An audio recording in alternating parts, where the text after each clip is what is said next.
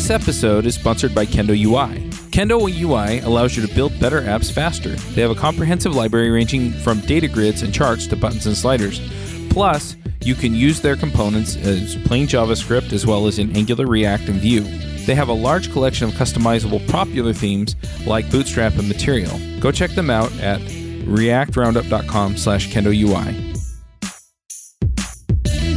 Hey, everybody, and welcome to another episode of React Roundup. This week on our panel, we have Nader Dabit. Hello. We have a special guest host that's Sia Karamalegos. yes. Hello. I kind of sounded that out in my head first. I hope I got close. Yeah, yeah, it was good. Um, I'm Charles Max Wood from devchat.tv. And this week we have a special guest, and that's James Sinclair. G'day. Hi from Australia. Now, uh, the show's pretty new, so obviously we haven't had you on before. Do you want to just introduce yourself real quick? Sure. Uh, I'm a web developer. I uh, work in Canberra, Australia, which is actually the capital city. Um, and uh, I work for a an organization called Squiz, um, building a uh, what we call a digital workplace, which is kind of like a fancier term for intranet. Yeah. nice. Um, well, we have you on to talk about. I'm trying to remember because it was like all kinds of. It was like three or four things. It was React, Redux, and JavaScript architecture, which all seems pretty general. yeah. Um, it was probably because of an article I wrote, um, which was uh, inspired by the work I do at Squiz, um, where I found that um, most of the people I talked to um, didn't really understand why you would ever want to use React. Um, uh, most people were coming from a jQuery background, uh, and I could point them to plenty of uh, articles to get started. Um, so here's how you do a, a, React application. Here's how you get started with Redux, with the sort of tutorial how-to guides. But nobody was really explaining why you would want to use them. Gotcha. So, are the people that you're working with are they have they been working with JavaScript for a long time and they're just kind of um, skeptical about like getting into some of the faster evolving um, ecosystems in JavaScript, or is it uh, kind of um, more like they're very comfortable with with jQuery and it's getting the job done, and they're not really interested in learning something if like what they have isn't broken? So a bit of both, I think. So there's a mixture of, of people. Some people were sort of uh, junior developers um, and were just sort of finding their way uh, around modular JavaScript in particular, and then a bunch of other people who were just used to using jQuery for everything um, and, and, didn't really see what the benefits were. Uh, and it also came out of collaborating on a, a particular project where, um, as uh, things happened, the, the project got behind schedule, and so uh, one of the developers jumped ahead and started uh, doing the sort of static cut up work um, building the HTML, CSS, and, and chucking some uh, jQuery into uh, to do the basic sort of in, interactions. Uh, and then I came along behind him and was doing some of the more complicated work uh, for, say, integrating credit cards and um, uh, more more beefier parts of the system. And I was using React, and we saw that you could see the code side by side. Um, and he was writing all this monolithic um, jQuery that was really hard to debug and um, really long and complicated.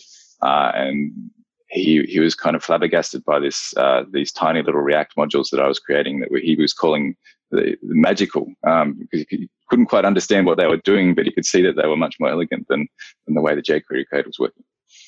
Yeah, I read your article and I um I really enjoyed it. I feel like it was a good reminder, even for experienced devs, of like why we use React.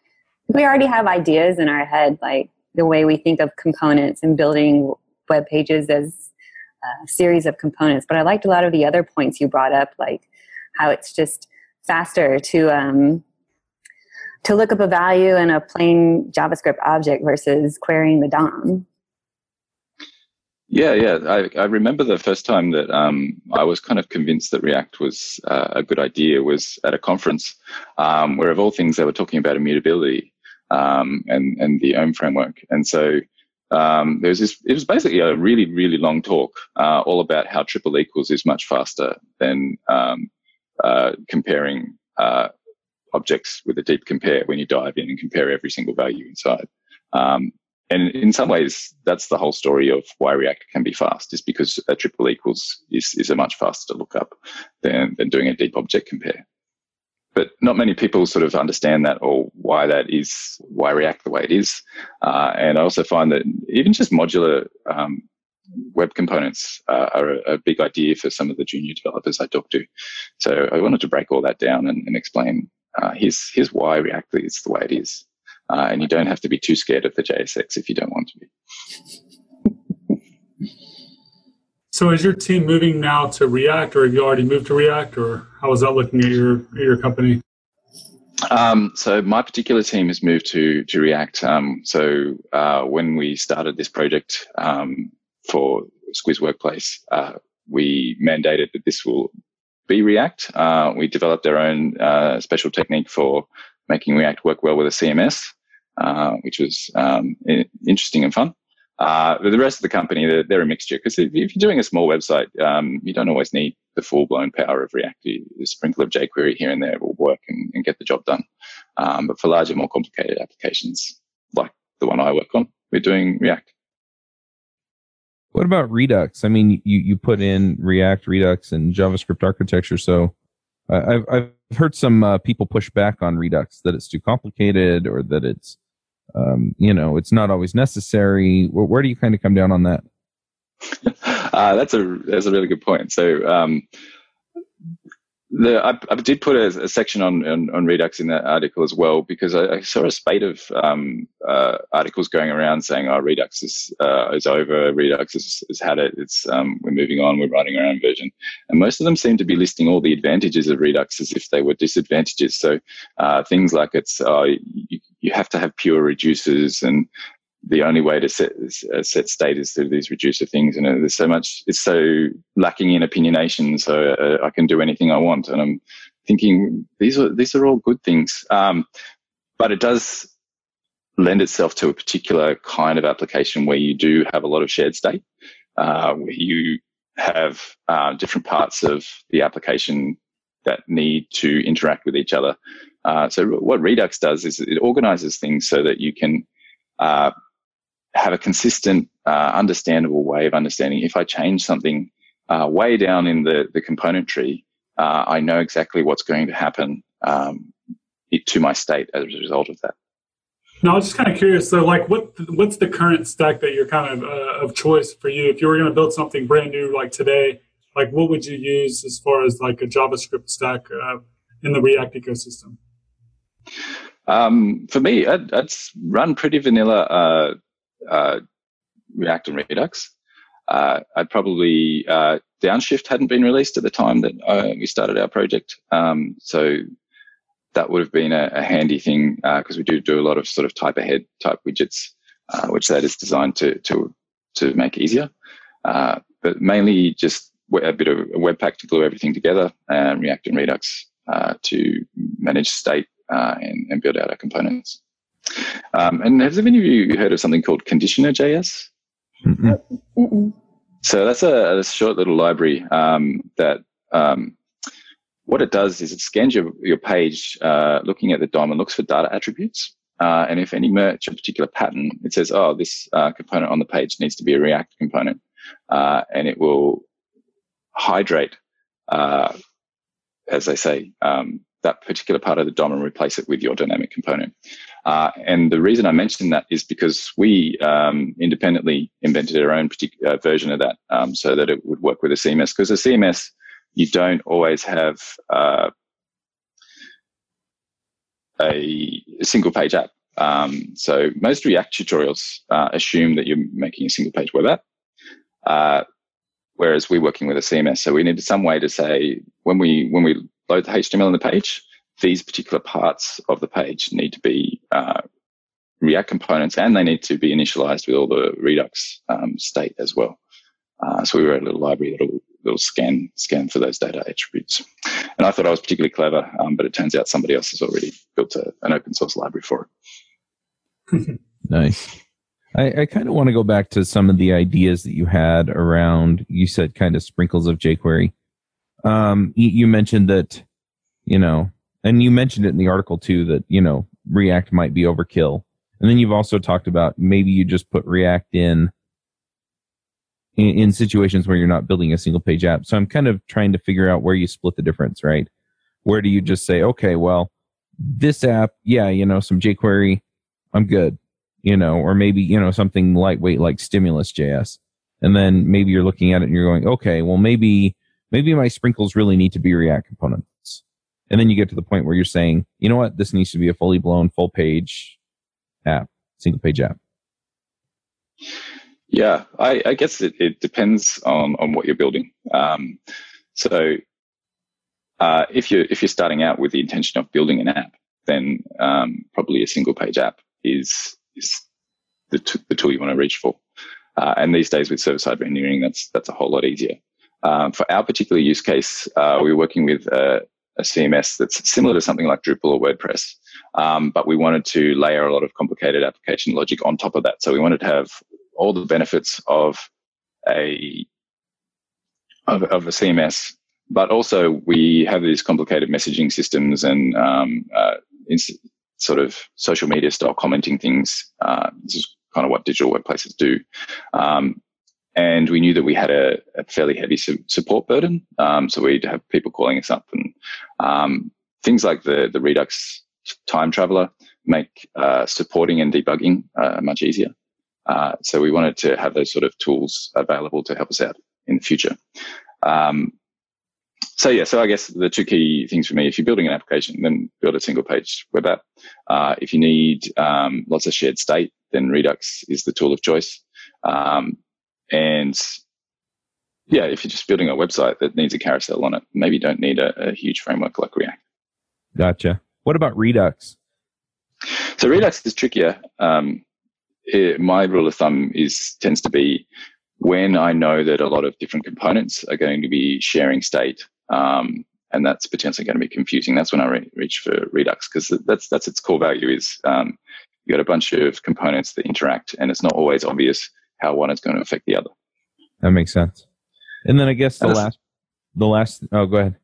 I was just going to say, and that's that's the beautiful thing about Redux is it's not as complicated as, as people make out. It's it's quite a really quite a simple library. You could write it yourself. It's, it's just that because it's so simple, it's kind of like the the game of Go. I don't know if you, any of you have ever played that. It only has a few very simple rules, but because of that, it becomes very complicated in all the things that can possibly happen because it's quite a large board. Um, I find Redux is, is similar in that there's only a very few small number of rules, which means you can do a whole lot with it um, because you, are quite free uh, to to take it in any direction you want.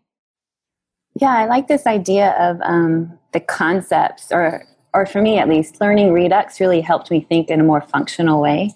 And um, I like how you frame that, how these concepts are also more portable to learning. To me, that's really interesting how you can apply those things. Like when I once I realized I was basically building Redux in a vanilla JavaScript app, I was like, well, maybe I should just use Redux. That's a really good point. I'm glad you bring up uh, functional programming as well, because um, that heavily influenced why I, I, thought Redux was a good idea when I saw it, because uh, I'd been starting down that journey of uh, learning about functional programming, and it, it makes a lot of sense um, to be able to, it's particularly when you're managing state, um, to be able to say, okay, I know that when I I make this change, I know exactly what's going to happen in my application, um, and so it makes testing easier, it makes reasoning about the code easier. And um, as I was sort of pointing out in the article, it makes a whole bunch of other stuff uh, suddenly possible that wasn't possible before. Yeah. So, how do you try to convince someone? Because I, I, do feel like a lot of people don't necessarily learn like the core concepts of Redux before they um, like pass judgment on it. Or, I mean, of course, and everyone has different needs, but how, how do you kind of make that case? Um, that's a tough one. Um, generally, um, if if I'm leading the team, then I just mandate that that's what we're doing. uh,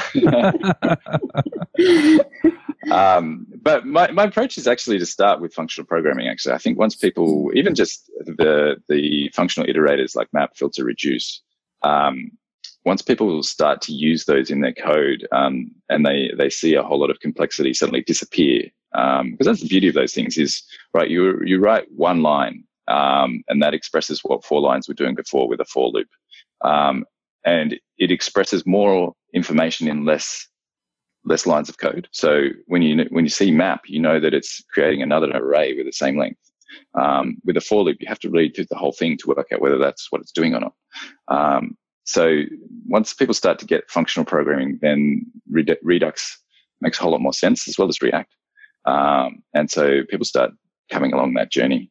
Uh, also, um, even just for convincing people to use React itself, um, if they haven't been doing modular uh, JavaScript before, that's that it kind of blows their minds that they can they can um, build much neater, much smaller, easier to manage components that, that don't uh, need to be these massive blobs of jQuery code. So I'm kind of curious, what's your uh, thoughts on GraphQL, and have you used GraphQL at your company? Uh, we are just experimenting it uh, with it at the moment. Sorry, um, we uh, a, a, colleague of mine just spun up a server um, that would uh, interrogate our, our, CMS database and, and, expose it as an API. Um, but we're just starting down that path.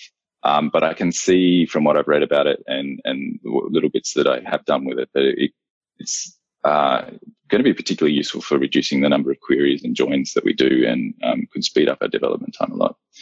Um, have you guys uh, started down that journey? You, are doing a lot with uh, GraphQL these days? So I've done quite a bit with it lately because I work with AWS and we're building the managed GraphQL service called uh, AWS AppSync. Um, and I've never actually built anything in production there, so I'm kind of more working on the developer advocacy side, kind of um, integrating new features and stuff into that service and talking with developers, kind of finding out what they're looking for.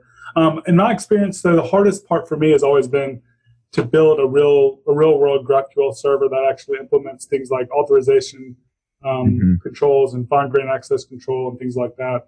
Um, I think just spinning up a pretty basic um, server has gotten pretty easy at this point. There's a lot of um, good stuff out there like Apollo server and Prisma, but um, I think taking taking it from hello world to actually something useful is like the problem that has yet to be solved i would say like uh, in, a, in, a, in, a, in a simple way we're trying to do that with AppSync, and then I think we're going to see a lot of stuff happen over the next year, and other other companies might be um, introducing some things for that space because I feel like that's kind of an unsolved area so far.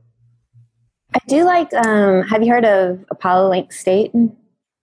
So it's kind of uh, Apollo's answer to managing state, but within GraphQL. So if you already have a GraphQL backend, how can we start managing state with that same idea? And I feel like that that might be a compelling thing for me to switch. Clearly, I like Redux, but um, but like yeah, something that, that kind of changes the paradigm. you know, it's really interesting.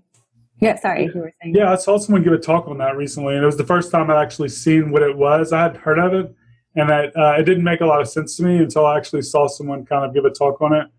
And um, after that, I was like, okay, this is pretty cool. So it's basically like you have your Redux store, you know, saved like elsewhere in your application at, uh, at, at its own little uh, area and its own level. And then your whole app kind of has access to that data, that state. It's something like that, except that, um, of course, instead of using Redux, you're using um, whatever you would like, really. But you're also getting the benefits of getting your GraphQL queries and mutations and stuff like that all handled through the link state.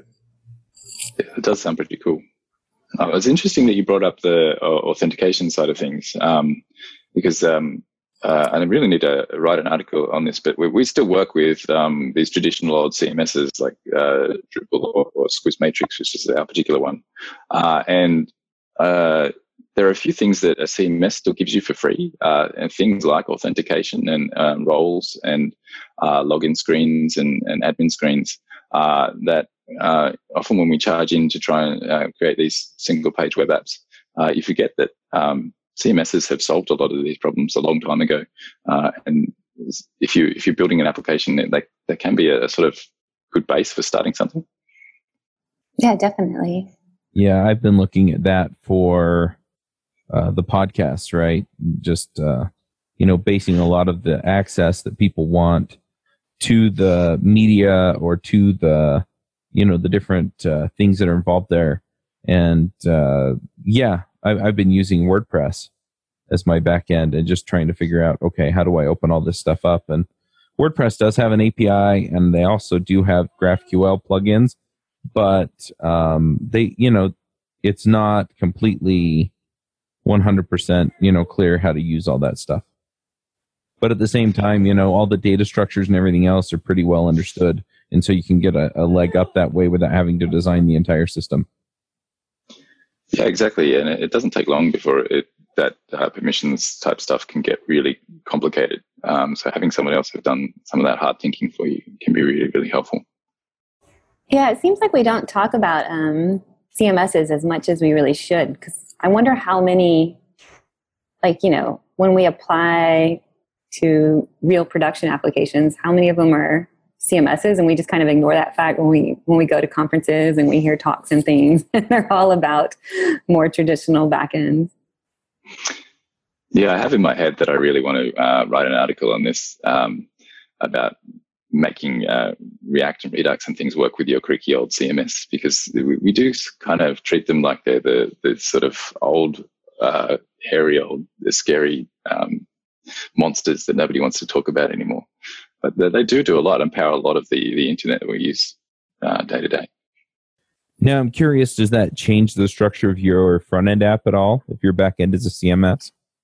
Uh, yes, it does. Um, uh, so that's why I was bringing up conditioner earlier, um, because the way that um, CMSs work is you never know in advance uh, what you're going to need on that page. Um, so you may know that you need, say, a menu, for example, that uh, needs drop downs that you want to control, but you don't know what else might be on that page. So you have to be prepared for anything, um, which means that um, things like code splitting and um, being able to quickly um, hydrate your application uh, without too much lag time uh, become really, really important when you're looking at performance. I don't know about you guys, but have you guys uh, done much uh, performance uh, sort of tuning of your React applications? Oh, yeah. Actually, this is a topic I really love. it sounds so dry, but I actually really like diving into performance. Although now I've taken it even beyond React and more looking at um, like how we build and how the how the browser renders things and and things like that. But um, definitely an exciting topic.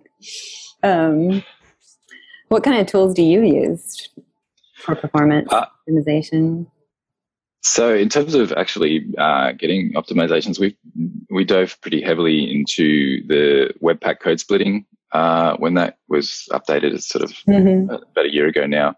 Um, so for us, it, it, makes a lot of sense because we can optimize first load. We know that sort of 80% of the time somebody's coming into the home page. So we can make sure that we've got everything we need in, in the bundle for that. Um, but if somebody is just on the home page, we, they don't necessarily need all the full calendar features, um, for example, or they, they don't necessarily need um, the crazy org chart um, application that we, we built. So when you go to those pages, we, we download those dynamically on the fly. Um, and we just we display a sort of uh, grayed out placeholder while that code's downloading. So does having a CMS backend make that whole process more complicated? I'm imagining it would, but I'm, I don't actually know. Well, that's where we found that. Um, so writing our own version of Conditioner uh, really helped. Um, so um, what CMSs are really, really good at is putting HTML in a page. Um, and if you can indicate in that HTML uh, this this particular blob of content here that needs to be transformed into a, a, a dynamic React component. Uh, so we do that with the data attributes, and then um, we have one to say this is the type of React component it should be, so the name of the component that it is, and then we also pass in uh, attributes, uh, kind of like you would pass in React props. Um, we just have to double encode them uh, so that they can fit in HTML. Uh, and then that allows us to pass information from the CMS through to the React component, um, just like you would if you're doing a, a, a normal sort of React JSX. Um, and then when we hydrate that, we pass that information through, and it all uh, just, it's kind of magical. It all just works. For you, Loot Crate is offering an opportunity to save 10% on any new subscription at lootcrate.com.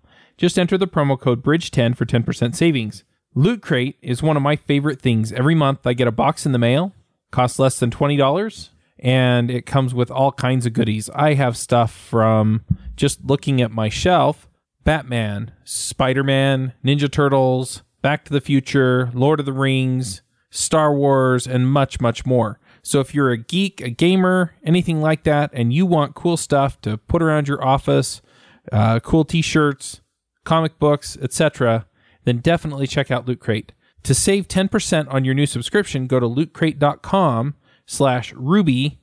Again, that's lootcrate.com slash ruby to save 10% on any new subscription. Enter the promo code BRIDGE10 for 10% savings. Yeah, I'm an that old Windows dev. I like magic. Uh, but I'd love to hear about uh, what other people are doing to um, sort of performance tune their, their React apps. If, if you guys are are working on any of that kind of stuff. I'm still learning React, so I'm happy when it works.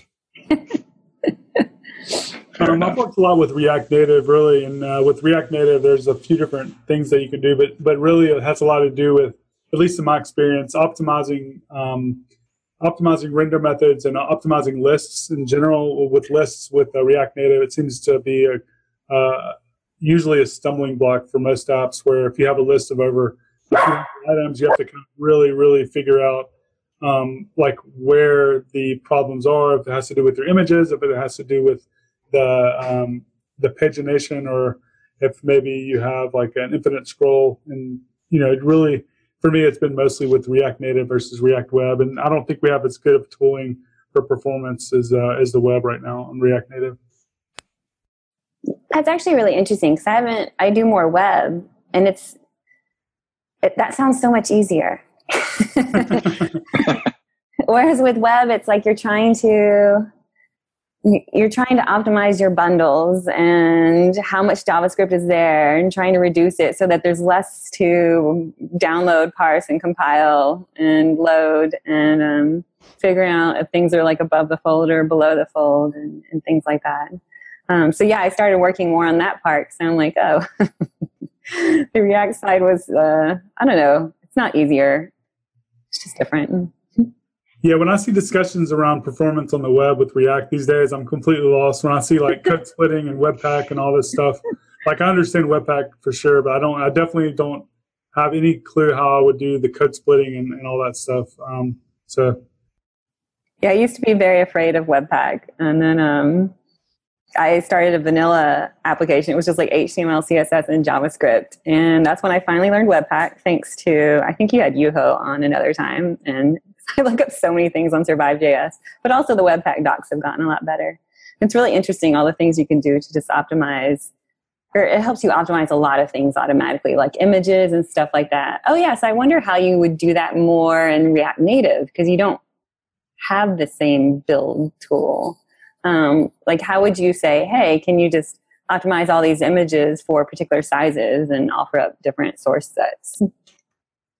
Um, so it's it's not as easy for sure with React Native. Um, it just depends. Um, you can have like you can you can have like uh, helper functions that that rely on certain data that like maybe how your network is is doing or the type of device you're on and kind of do it that way just by manually writing that that that type of functionality in at least in my experience Yeah, I think you bring up a good point though about the differences between um, performance optimizations for the web versus React Native because um, just that very act of having to download your your JS bundle up front makes things a lot more complicated, right? Um, and it's a double edged sword. So you might um, defer um, so down, downloading some code with code splitting so that you you don't have it there immediately. Um, so that makes the the initial download faster but then that makes when you want to actually use that code that you need later, it makes it slower. Um, so you are you were constantly trading off these things. hmm Yeah, like the time to interaction can be just as frustrating as like time to load. Um, or like time to like when you see it on the screen, you usually expect it to work, and because of our delayed JavaScript, sometimes it doesn't. It's an interesting problem. Um, I had another question on that, but I was it slipped my mind. Well, then, uh, then on top of that, that's just getting the bundle. Then uh, the other thing that we have to contend with is then um, the application performance itself, like uh, having to check, well, is it is it doing unnecessary renders and um, tracing down um, why things are um, changing the way they are. Um, I, I don't know how you guys uh, do, do. You guys do any of that uh, kind of performance optimization as well? yeah, using like dev tools to look at renders and the pro- profiling. Yeah. Not any specific tools right now. There used to be a perf uh, plugin for React, but they took it out of the core package. I forget at which point. Yeah, yeah. Um, I say that's a, an area where I do find uh, Redux is helpful because um, it has that magical time traveling debugger. Um, so being able to switch between states and say, okay, when we go from this state to this next state, uh, we can see here's all the um, bits of the DOM that have to change in response to that, um, and being able to trace through which which bits uh, um, maybe are, are, rendering when they shouldn't or um, uh, doing unnecessary work is really really handy. Uh, have you any of you guys uh, tried the Redux um, time traveler and, and all that kind of stuff? I haven't done it specifically, but I do use a tool um, with Sentry that basically logs all my Redux actions that are performed. So it actually makes it a lot easier to debug errors in production because I know like the steps that the application has gone through, um, and then I can try to repeat them. Yeah, that's that's one of those magical things that just that, that one simple rule that reducers have to be pure kind of makes possible in um, Redux, and kind of blew my mind when I first uh, learned about it was um, because it's just a sequence of actions and everything you need to know about the application is recorded in those actions. You can do things like, as you say, you can log all of them to a logger. Um, which means that you can um, watch watch things happen in real time, or you could stream uh, people's actions um, if you're doing some kind of uh, live coding um, thing, for example, uh, and you get this time traveling debugger, uh, which we um, enable in, in our production app by with a special query string. Um, so we just detect a query string and we load uh, load that middleware, uh, and that means that we could say, for example, download the entire state of um, the application on a client's machine um, put it on a disk, take it back to, to our workstation, and then spin up the application again and see it in exactly the same state that it was on the, the client's computer. And that's really handy for being able to debug things and work out why did this um, widget change the way it did, or um, well, why was it throwing this error at this particular point in time. Uh, it's just kind of amazing when you see it. Um, and just being having a slider there, you can just roll it right back to the start, watch things load as they come in and out. Um, it's really fun and then you use git blame to give somebody a hard time, right? so one thing that I'm curious about, uh, the article said uh, Redux, React, and JavaScript architecture, and it seems like a lot of times, at least in my applications, um, some of the problems come down to you know, oh, there's a tool that solves that, you know, and you're talking about Redux, and you know, some aspects of React are probably going to solve some of these issues too, but then you've got other things that it's just like, you know what I kind of designed this poorly, and so now I'm paying the price on it.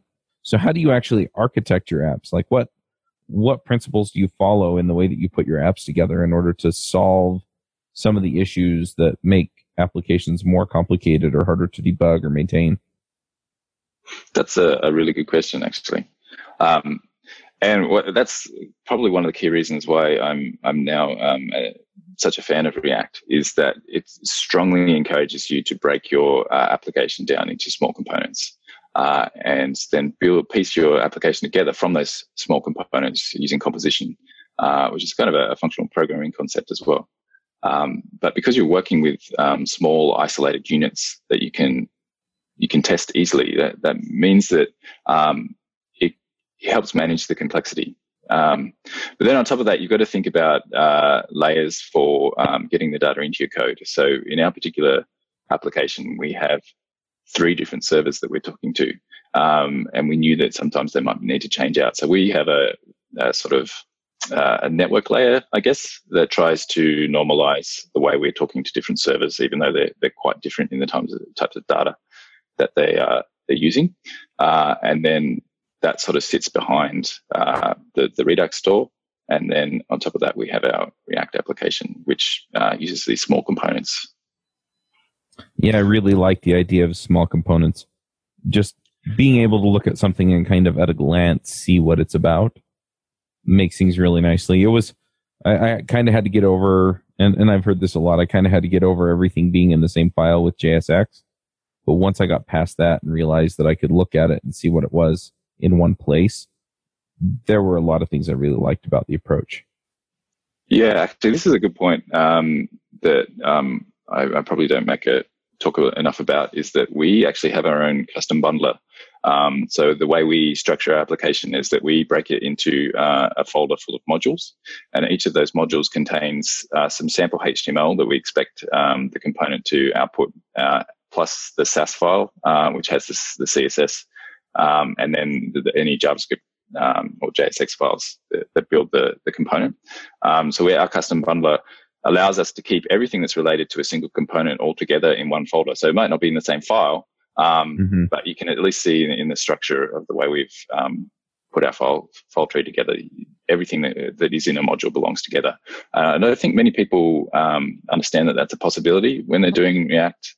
Uh, and Redux in particular, because they're, they're sort of, you often have all these reducers sitting in one massive file.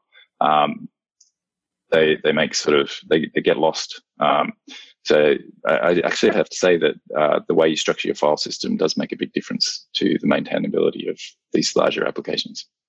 Yeah, absolutely. Yeah, that's an interesting one. I always struggle with that, or I go back and forth. I mean, how do you decide what the best way to organize that is? I mean, like, is it like by feature or by you know like containers versus components, and then also like how do you organize your actions and reducers along with all of those? Yeah, yeah. So um, I guess the, the, the question of how you break down um, uh, features versus components is always going to be a tough one, uh, and you kind of have to just do that by feel, I guess. But uh, my rule is um, everything related to the component goes with the component.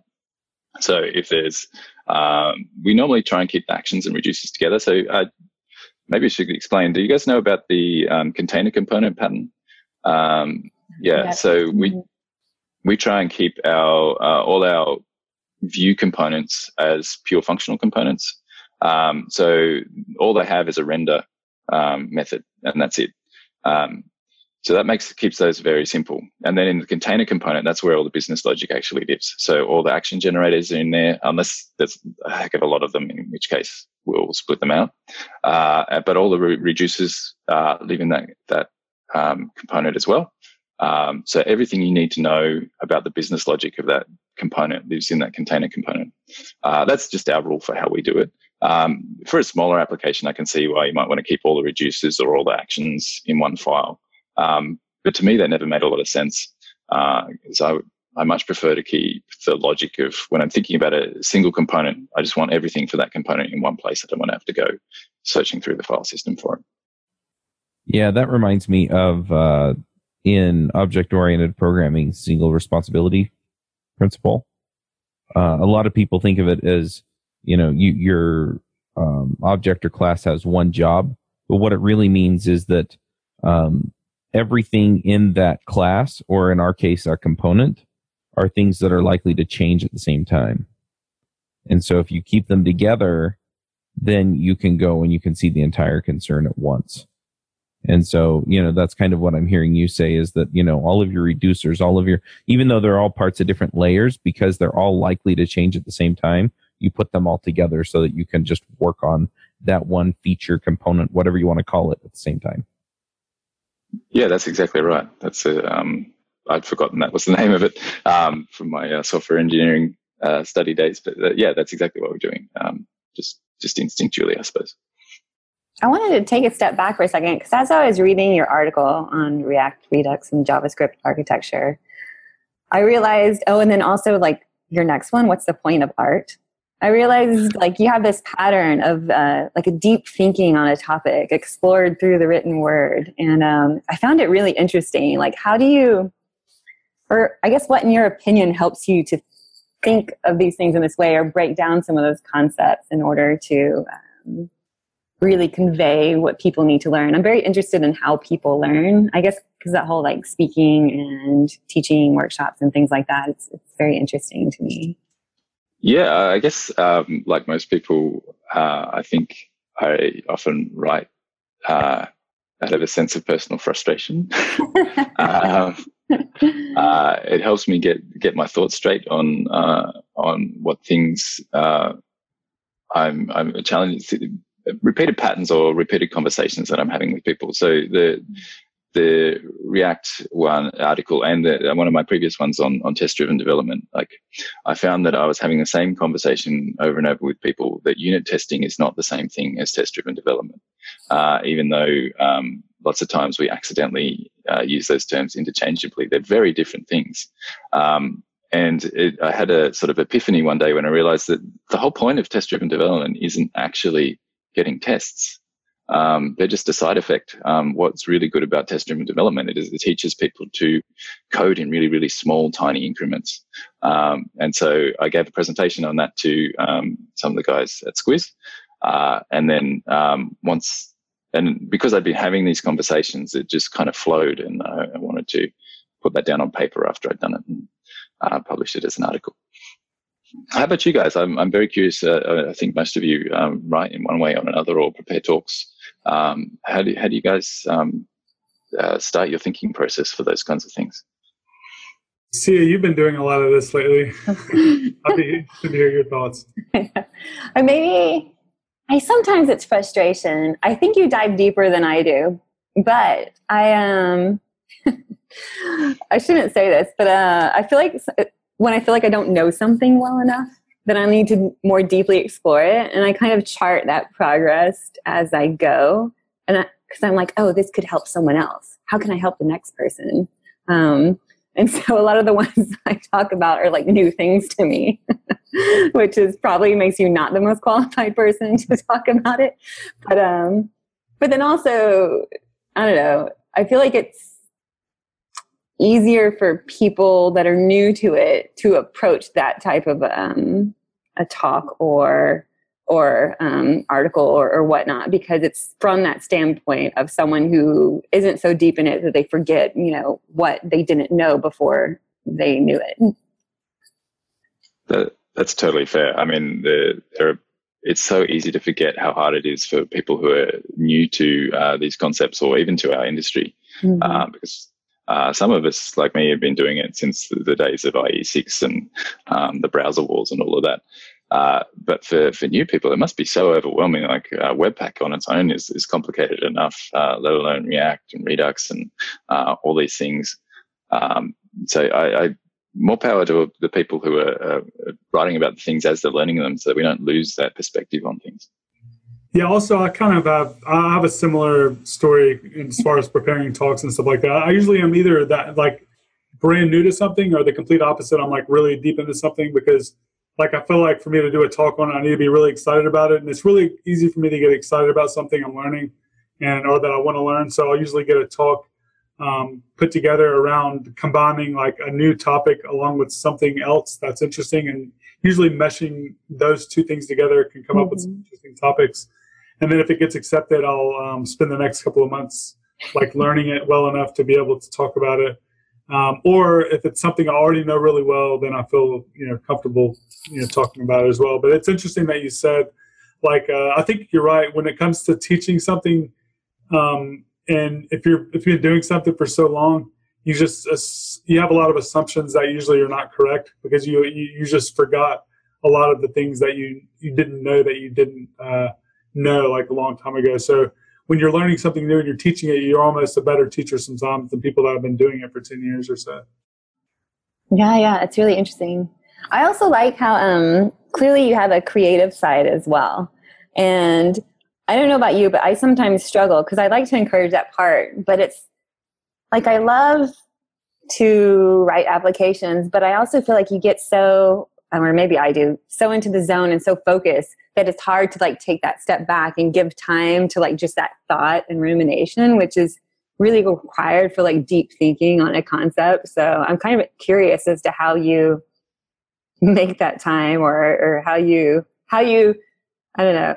this might be also like the frustration with social media and getting like addicted to things and like how do you take that step back and like uh, open your mind to more creative things and innovative things? Uh, I could probably kind of approach it from the opposite direction in that I kind of use uh, writing as a way to force myself to think um, because we are all caught up in this uh, constant on um, like if i'm not on twitter then i'm probably listening to a podcast um, and so I, I, need something like writing to force me to turn the headphones off and um, step away from the social media. And uh, I just find that, um, unfortunately for me, uh, 4,000 words is about the right amount of um, time to to to get that thinking done, uh, which which makes for some long articles. Uh, yeah. Oh, but they're great. I really like them. This has been a fun conversation. We've kind of talked about a lot of different things. Yeah, we have bounced right. around a little bit. Yep. All right. Well, let's do some picks, and that way uh, James can go back to bed for a couple hours or something. Oh yeah. Early morning over there in Australia. Uh, and you uh, too. No, I have to go pick up my kids from school. Oh, um, right. Nader, why don't you start us out with picks? Do you run your own freelance business? Or maybe you're thinking about picking up some business on the side? Well, then you need FreshBooks. FreshBooks is the quickest and easiest way to get invoices out to your clients. It's easy to use, it works anywhere, available from any device uh, on the desktop, iPhone, iPad, Android, and all of your data is backed up and secure. And it makes it really easy to get organized and get paid. You'll be tracking time, logging expenses, and invoicing your clients in no time. You can also save time billing, freeing up several days per month to focus on the work that you love, and you get paid faster. FreshBooks customers are paid on average five days faster because there's a link on the invoice that says pay me now. And it's a great way to grow your business. Plus, FreshBooks is offering a 30 day trial. That's right, 30 day trial if you try them out. So go to gofreshbooks.com slash devchat and enter devchat in the how did you hear about us section. Once again, for a 30 day trial, go to gofreshbooks.com slash devchat and enter devchat in the how did you hear about us section. Sure. So um, my pick is a self-serving pick this week. It's my YouTube channel. I've been I've been I've been having a YouTube channel for React Native training for a long time. We have a few thousand subscribers there. I've since also created my own YouTube channel, um, and I have a few hundred followers now or subscribers. Um, I'm going to be doing a lot of stuff that isn't React Native specific, but but some React Native stuff there. So my React Native training YouTube is all React Native stuff. My personal channel is going to be more around JavaScript, GraphQL, and um, just things that aren't, you know, of course, React Native specific. I'm doing a lot of AWS stuff too. So a lot of uh, AppSync stuff will be there and Amplify as well. So um, I don't have like a YouTube URL yet, but um, if you just Google Nader Dabit YouTube, um, or if you go to my Twitter feed, I'm, I'm Dabit3 on Twitter, you'll see me tweeting about my YouTube videos that I'm putting out. And that's it for me. Awesome. Sia, do you want to do some picks? Yeah, I don't know what they are though. so, oh my uh, bad, I forgot to, to Yeah, we'll we'll blame Nader. Yeah. then, well, I've given her like an email with all the information, and I like completely left that off. so, yeah. what is the pick? I, I like delegating blame. This is good. Um, so, get blamed. Yeah, essentially, picks are just shout outs about things that we like. So, oh, cool. It can be technology. Okay. It can be TV shows, books. I mean, we have oh, yeah, yeah. all kinds of stuff. So, sort of whatever's making your life awesome right now, that's what you pick. Yeah, okay, so I'll do this and I'm going to jump on the AWS bandwagon again. But um, I recently, we had Collision comp here in New Orleans. I live in New Orleans. And um, Amazon did like these full day multi talk, um, they called them workshops, but they were more like talks. And it was really interesting to see a lot more of the AI and machine learning stuff. And I think before I had seen this one talk by um, Asim Hussain, who's actually an Azure developer mm-hmm. advocate, maybe, um, about the bot of the US. I didn't really realize how approachable um, artificial intelligence is nowadays. And so I really want to play around with that. I started making a bot for like speaker feedback, which was entertaining. And um, I really want to learn more. And then, of course, taking that starting using that as a starting point, like dump, diving into machine learning as well. I think it would be really cool stuff. Yeah, I was at Microsoft Build last week, and they they talked a bit about their bot services. Cool stuff.